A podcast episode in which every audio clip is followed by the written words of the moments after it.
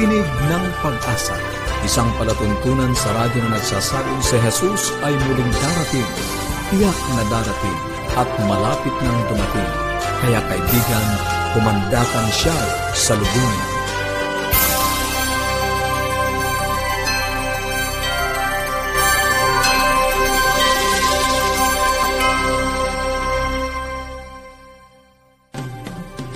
Isa na namang maligaya at puno ng pag-asa ang pakikinig mga kaibigan. Kami po ang inyong mga lingkod dito sa Tinig ng Pag-asa, Pastor Ner Caranza. At Melo Ong.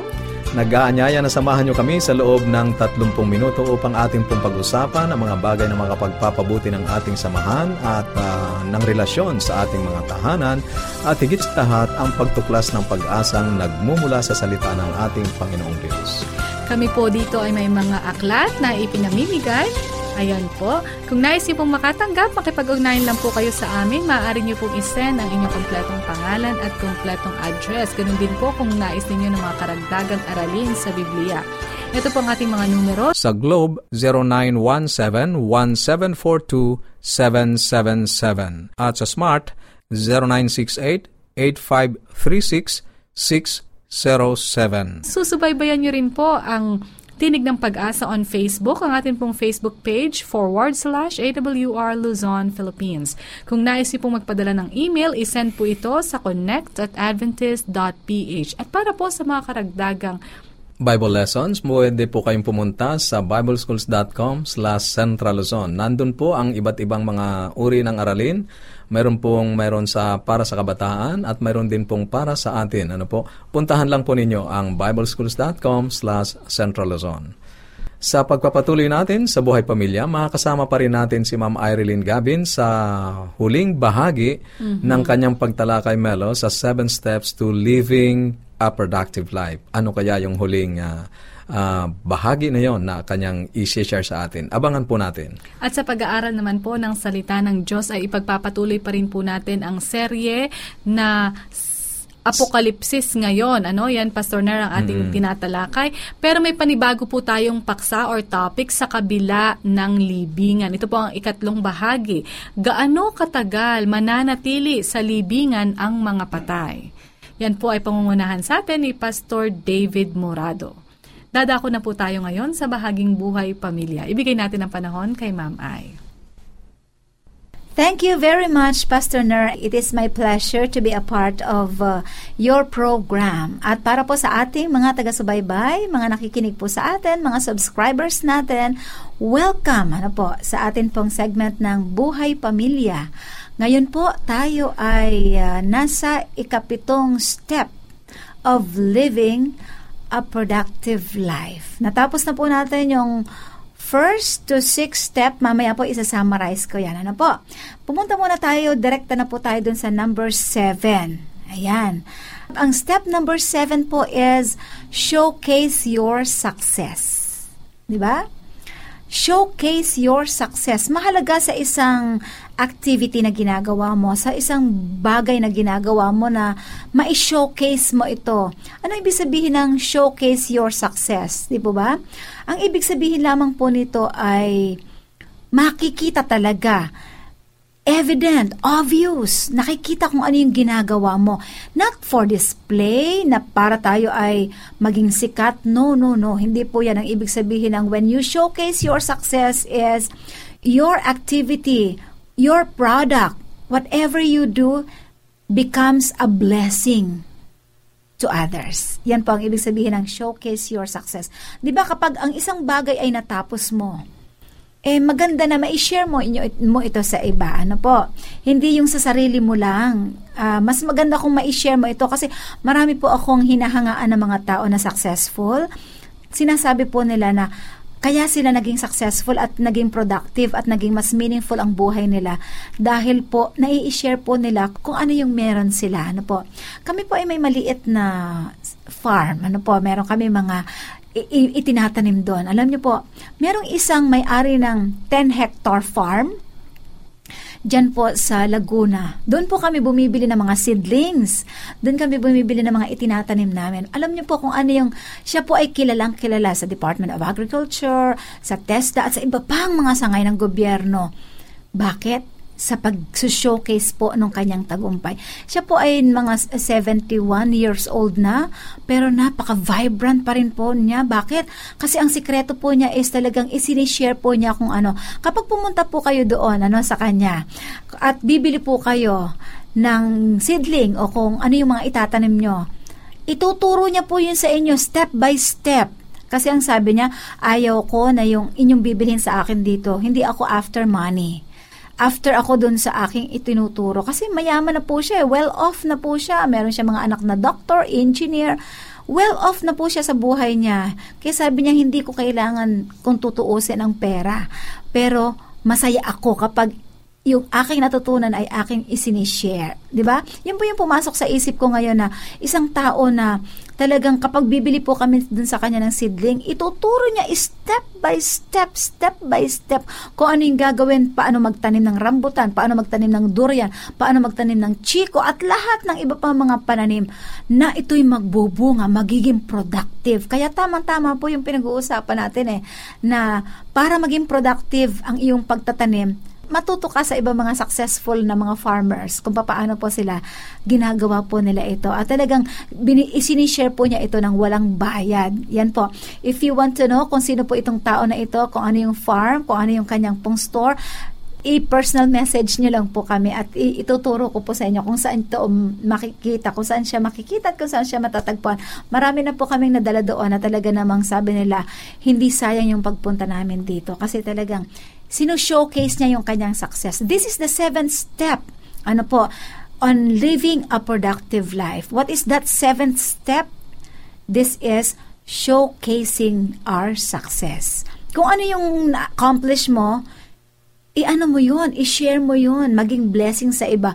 Mamamalayan nyo po yung inyong negosyo, yung inyong buhay bilang pamilya, yung inyong buhay mag-asawa o buhay nyo kasama ang inyong mga anak o buhay mo, kung ano man yung activities mo sa work mo, kapag hindi po tayo nagiging selfish, naging generous po tayo kung ano yung meron tayo ay mas pagpapalain po tayo ng ating Panginoon. Halimbawa, sasabihin, tatanungin sa atin ng ating kaibigan, ano ang sikreto mo? Bakit ang saya-saya ng buhay mo. I-showcase mo kung ano yung uh, secret mo on uh, kung ano yung ways kung bakit nagiging successful ka. O kaya pumasok sa opisina mo sabi, anong sikreto mo o anong ginagawa mo? Bakit ang ganda-ganda ng office mo? Huwag mo sabihin, ay secret ko 'yan. Kung hindi sabihin mo, mas maganda kung ito po ay iyong isi-share na po. So yung seventh step of living a productive life ay yun po yung magiging completion, ayan, ng iyong pagiging productive sa buhay. Ano nga po ulit yon Showcase your success. Ngayon po, isummarize po natin, ano? Number one, seven steps of living a productive life. Recognize that God created you to be productive. Number two, commit your plans to the Lord. Three, prioritize and organize your activities. Four, Focus on what you plan to accomplish. 5. Make the best in all things you do. 6. Mahalaga, finish what you have started. And number 7.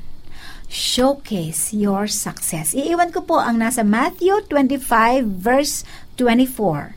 Ang sabi ng Panginoon, Well done, good and faithful servant.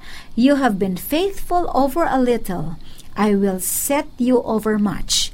Enter into the joy of your master. Ang ating Panginoon na nagbigay sa atin ng buhay, siya ang nagbigay sa atin ng mga talents, ng mga kung lahat ng mga possessions natin, if we follow these seven steps, magiging productive po ang buhay natin at ang sasabihin ng ating Panginoon, well done, good and faithful servant. Enter into the joy of your master. Maraming salamat po sa inyong pagsubaybay at sa susunod na mga series po natin, inaanyayahan ko po kayo na subaybayan ito upang sa ganon, ang ating pong buhay pamilya ay magiging productive at magiging kaaya-aya sa ating Panginoon. Maraming salamat po. Thank you so much, Ma'am Ay. Ganun pala po mga kaibigan, ganun pala Pastor Ner. Mm-hmm. Hindi natin ipagdadamot yung ating pag- mga tagumpay. Ano? Mm-hmm. Ito ay i-share natin.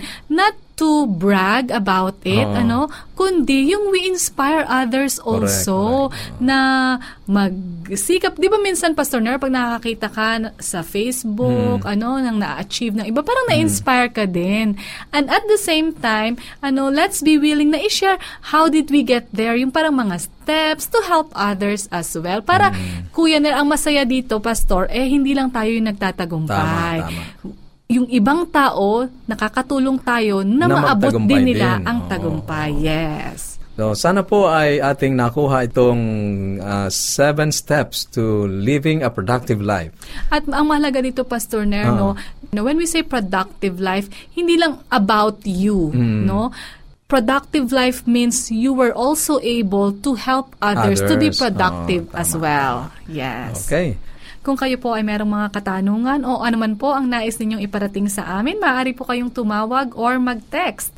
Ito pong ating mga numero. Sa Globe, 0917-1742-777. At sa Smart,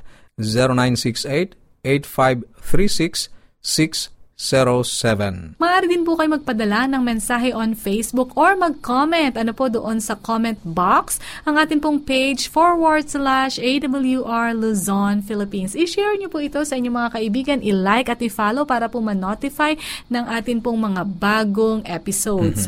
At uh, kung nais niyo pong mag-send ng email, maaari niyo po itong ipadala sa connect at adventist.ph. Tutuloy na po tayo sa ating pag-aaral ng ah, banal na salita ng ating Panginoong Diyos. Kaya ipinagkakaloob po natin ang pagkakataon, ang panahon sa ating ah, panauhin si Pastor David Morado sa kanya pong pagtalakay ng paksang gaano katagal mananatili sa libingan ang mga patay. Magandang araw po muli sa inyong lahat mga tagapanood, tagapakinig. Magpapatuloy po tayo sa ating temang sa kabila ng libingan. At ngayon ay ating tatalakayin yung katanungang hanggang kailan mananatili sa libingan yung mga nang matay. Alam niyo po sa ah, banal na kasulatan sa bagong tipan sa unang Korinto, ang kapitulo ay 15, ang talata ay 51 hanggang 53, ay sinasabi ang ganito ni Apostol Pablo. Narito sinasaysay ko sa inyo ang isang hiwaga. Hindi tayong lahat ay mga tutulog, ngunit tayong lahat ay babaguhin. Sa isang sandali, sa isang kisap mata, sa huling pagtunog ng pakakak, sapagkat tutunog ang pakakak, at ang mga patay ay mga bubuhay na maguli na walang kasiraan at tayo'y babaguhin. At itong may kamatayan ay magbibihis ng walang kamatayan. Ang tanong natin ay kailan ito mangyayari? At ito po ay ah, tiyak na sinasabi sa atin ng banal na kasulatan na ito ay mangyayari doon sa panahon na ang ating Panginoon ay muling babalik. Kaya sinasabi roon, una, yung mga nangatutulog, ibig sabihin yung mga nangamatay, ano? Kailan mangyayari yung pagbabalik? Ito yung sa huling pagtunog ng pakakak. At ang sabi rito, tutunog yung pakakak at yung mga nangamatay kay Kristo ay mga bubuhay na maguli. Yun yung tinatawag na resurrection of the dead. Kaya nandun sila kasi sa libingan, hihintayin nila yung pagbabalik ng ating Panginoon. At ang sabi, itong may kamatayan ay magbibihis ng walang kamatayan. Ang ibig sabihin, itong mga katawang lupa natin na nabubulok na sisira dahil sa kasalanan, babaguhin ito pagkabuhay na maguli sa pagdating ng ating Panginoon. Napakagandang larawan na binabanggit ni Pablo, ginamit niya yung salita unang pagtulog na may kinalaman sa kalagayan ng mga nangamatay at binanggit niya yung dalawang bagay ng pagdating ng ating Panginoong Yesus. Kaya, una, yung mga patay, mula sa kanyang nabubulok na katawan sa alabok, babangon siyang wala ng kasiraan. Ibig sabihin, babaguhin itong kalagayan nating tao, nating katawan na namamatay. Kailan yon? Mangyayari sa huling pagtunog ng trumpeta. Kailan yon? Yun yung sa pagdating ng ating Panginoong Hesus. Ang tanong, gaano katagal mananatili sa libingan yung mga patay? Ang sagot lamang ay sa muling pagkabuhay. At yun ay magaganap sa pagbabalik ng Panginoon pag narinig natin yung pagtunog ng trumpeta na yon ang sinyalis na ang Panginoon ay bumalik na sa ikalawa. Pangalawa, dapat nating uh, pansinin ang sinasabi sa atin ng talata na tayong mga buhay ay hindi tayo nagtataglay ng walang hanggang buhay sa ngayon. Kaya tayo namamatay eh. Wala pa sa atin yon. Ibibigay pa lamang yon sa pagbabalik ng ating Panginoon sa ikalawa. Kaya yun ang pangako ng ating Panginoon. Ang sabi roon sa unang Korinto 15.55, ipagpatuloy natin, itong may kamatayan ay magbibihis ng walang kamatayan. At yun ang mangyayari sa pagbabalik ng ating Panginoon. Kaya kung ang tao ay namatay, yung kanyang hininga ng buhay babalik sa Panginoon, yung lupa, kawang lupa ay babalik sa alabok. Hindi siya pupunta sa langit o purgatorio at magpapatuloy siyang mabuhay doon. Yung mga mamamatay. Kasi hindi naman yun ang tinuturo ng Biblia, yun ay isinaling turo na minana natin na walang basihan ng katotohanan. Samantalang ang salita ng Panginoon, sinasabi sa atin na itong may kasiraan ay mabibihisan ng walang kasiraan. At itong may kamatayan, nakatawa natin, mabibihisan ng walang kamatayan. At ang sabi roon, kung magkagayon, mangyayari yung wikang nasusulat, nilamo ng pagtatagumpay ang kamatayan. Ibig sabihin, ang kamatayan, ito ang tibo ng kasalanan. Lalamunin na yon, tatapusin na ng Panginoon.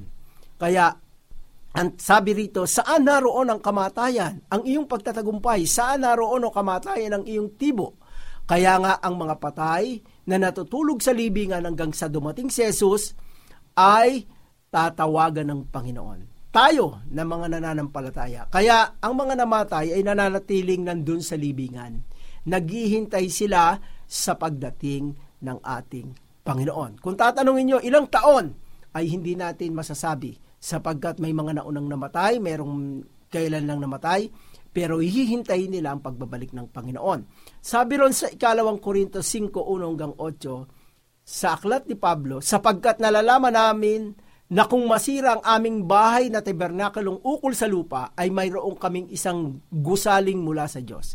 Bahay na hindi gawa ng mga kamay, walang hanggan sa sangkalangitan. Sapagkat tunay na ganito kami, ay nagsisibik. At nangananasang mabihisan kami ng aming tahanang mula sa langit na kung mabihisan niya nga kami niyaon ay hindi kami masusumpong hubad. Ang ibig sabihin lamang dito ni Pablo, itong katawan natin talaga ay nasisira, nabubulok. Gusto nating mabago ito at bibigyan tayo ng Panginoon ng panibagong katawan o tinatawag na templo na ito ay galing sa langit.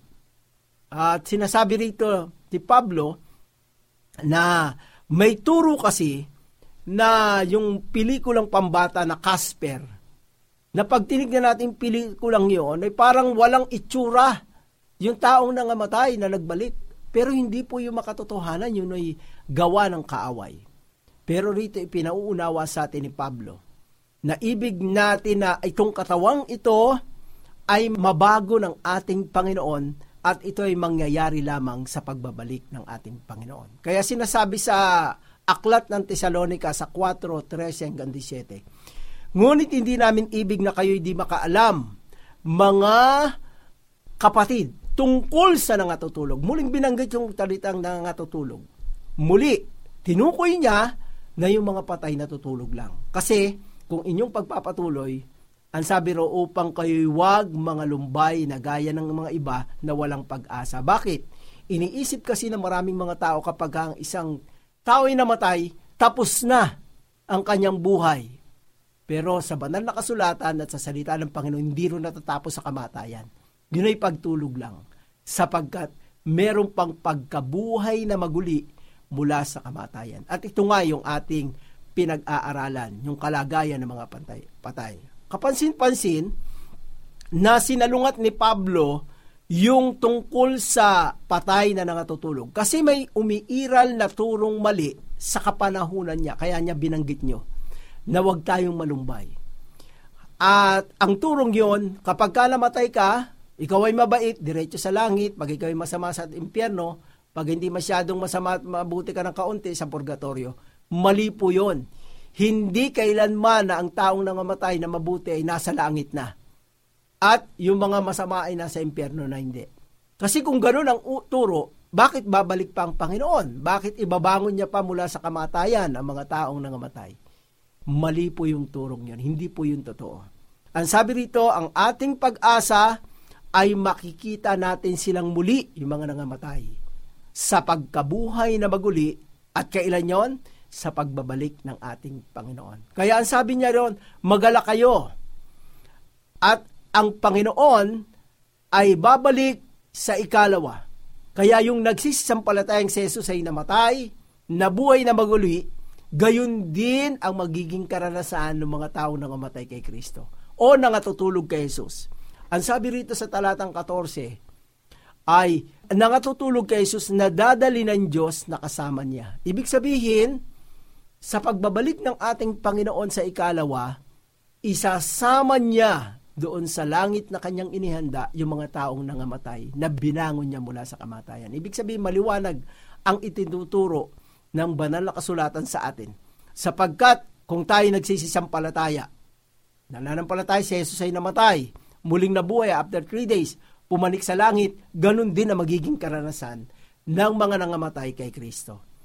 Ang sabi nga rito sa atin, sa kanyang sulat sa Tesalonika, Ayon sa sariling salita ng Panginoon, sabi niya, ang mga nabubuhay pa na naiiwan hanggang sa pagdating ng Panginoon ay tiyak na hindi mauuna ang mga nakatutulog. Ibig sabihin yung mga nangamatay, walang paunahan sa langit, kundi sabay-sabay nadadali ng Diyos sa langit sa ikalawa niya pagbabalik. Kaya sapagkat ang Panginoon din ang bababang mula sa langit, ang sabi rito sa lalata, may isang sigaw, may tinig ng karanghel, at may pakakak ng Diyos. At ang nangamatay kay Kristo ay unang mga bubuhay na maguli. Kung magkagayon, tayong nangabubuhay na nangatitira ay aagawing kasama nila sa mga alapaap upang salubungin ng Panginoon sa hangin at sa ganito isa sa Panginoon tayo magpakailanman. Yan mo sinasabi sa unang Tesalonika 4:13-17. Ibig sabihin maliwanag yung description ng pagbabalik ng Panginoon. Yung mga nangamatay, nangatutulog, ay ibabangon. Yung mga darat ng buhay ay makakasama at aagawing kasama ng Panginoon at sa sa Panginoon tayo doon sa kanyang inihanda na bagong langit at bagong lupa. Kaya, yung katanungan po ay nasagot natin, no, hanggang kailan maghihintay? Hanggang sa pagdating ng ating Panginoon. Darating si Jesus, bubuhayin muli ang mga patay kay Kristo at sabay na dadalin sila at yung mga taong darat na nabuhay pa, makakasama nila ang Panginoon. Kaya napakaganda po ng ating pag-aaral na ito ay tayo inaakay na tayo ay manampalataya sinasabi ng kalagayan ng mga patay. Huwag tayong maniwala sa salit-saling sabi na walang basihan ng katotohanan. Ang tanong natin eh, paano natin yung mga nangamatay na hindi nakapakinig ng mga aral na ito, tandaan natin, ang Diyos ang hukom. Walang taong nakakaalam sa puso ng ibang tao. Ang Diyos lamang ang maaring humusga. Natutulog sila sa libingan hanggang sa dumating si Jesus. At si Jesus ang siyang nakakaalam kung sila ay bubuhayin sa pagkabuhay na maguli o sila ay bubuhayin sa paghukom. Subalit ang ating pong sinasagot ay yung ano at ano ang ginagawa ng mga patay doon sa libing. Hanggang kailan sila maghintay. Ito po ay maliwanag na sinasabi sa atin hanggang sa pagbabalik ng ating Panginoon. At ang pinakamaganda, sa sandaling yon, yung mga natutulog sa kamatayan ay magigising at sa kanilang paggising matutunghayan nila ang kanilang tagapagligtas, ang ating Panginoong Yesus, magdadala sa kanila doon sa buhay na walang hanggan. Kaya mo mga kaibigan, napakaganda na maunawaan natin kung bakit tayo namamatay, anong kalagayan ng patay, at hanggang kailan maghihintay sa libingan. At tayong mga nabubuhay na daratnan, meron tayong dakilang pag-asa sa pagbabalik ng Panginoon at ito po ang pinakamagandang mga katotohanan na masusumpungan natin sa banal na kasulatan. Pagpalain tayo sa ating pag-aaral ngayong araw na ito at naway nakapagbigay ito ng liwanag ng isipan sa atin na mga nagsasaligsik ng katotohanan. Muli ay nagpapasalamat tayo sa napakagandang paghahanay, paghahabi ng pag-aaral natin ngayong hapon at uh, tinugon ng pag-aaral na ito ang katanungan kung gaano katagal mananatili sa libingan ang mga patay. Una ay nilinaw ng Biblia ng salita ng ating Panginoong Diyos na ang mga namatay na tumanggap sa ating Panginoong Kristo bilang kanilang tagapagligtas ay mananatili sa mga libingan hanggang sa kanyang pagbabalik sang ayon sa unang Korinto, kabanatang 15, talatang 51 hanggang 53. Bubuhayin sila ni Jesus at kasama ng mga buhay ay babaguhin tungo sa walang kasiraan at walang kamatayan. Wala palang una-una, Melo, ano? Mm-hmm. Sabay-sabay ang mga banal na aakyat sa langit.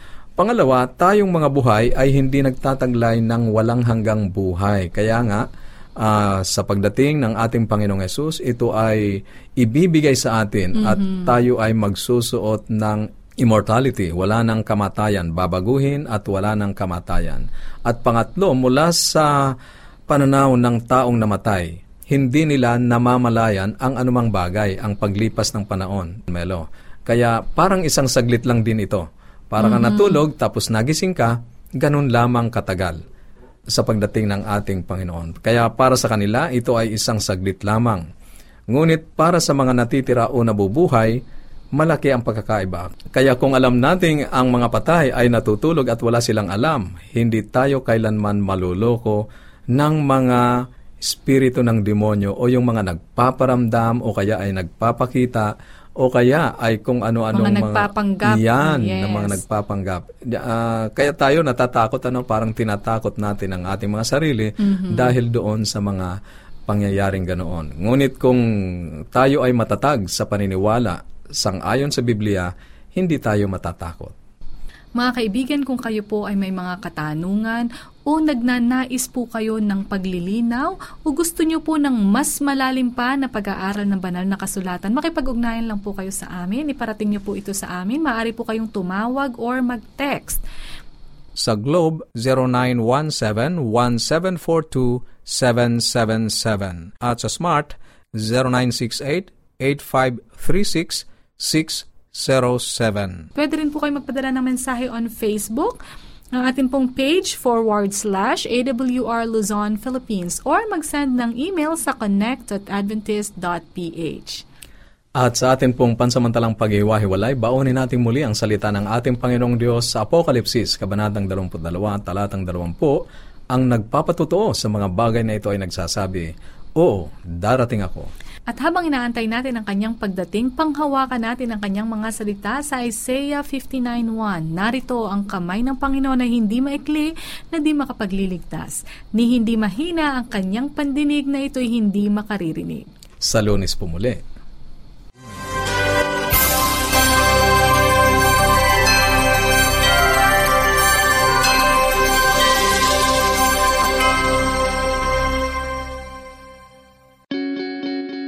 We are people and we love to get connected. We connect as families because of birth. We connect as friends because we click. And we connect as communities because we care. Seventh day Adventists are people who connect in communities called congregations, which in turn connect to form conferences, who connect together to form unions, divisions, and the General Conference. Why do we connect? It starts with a connection.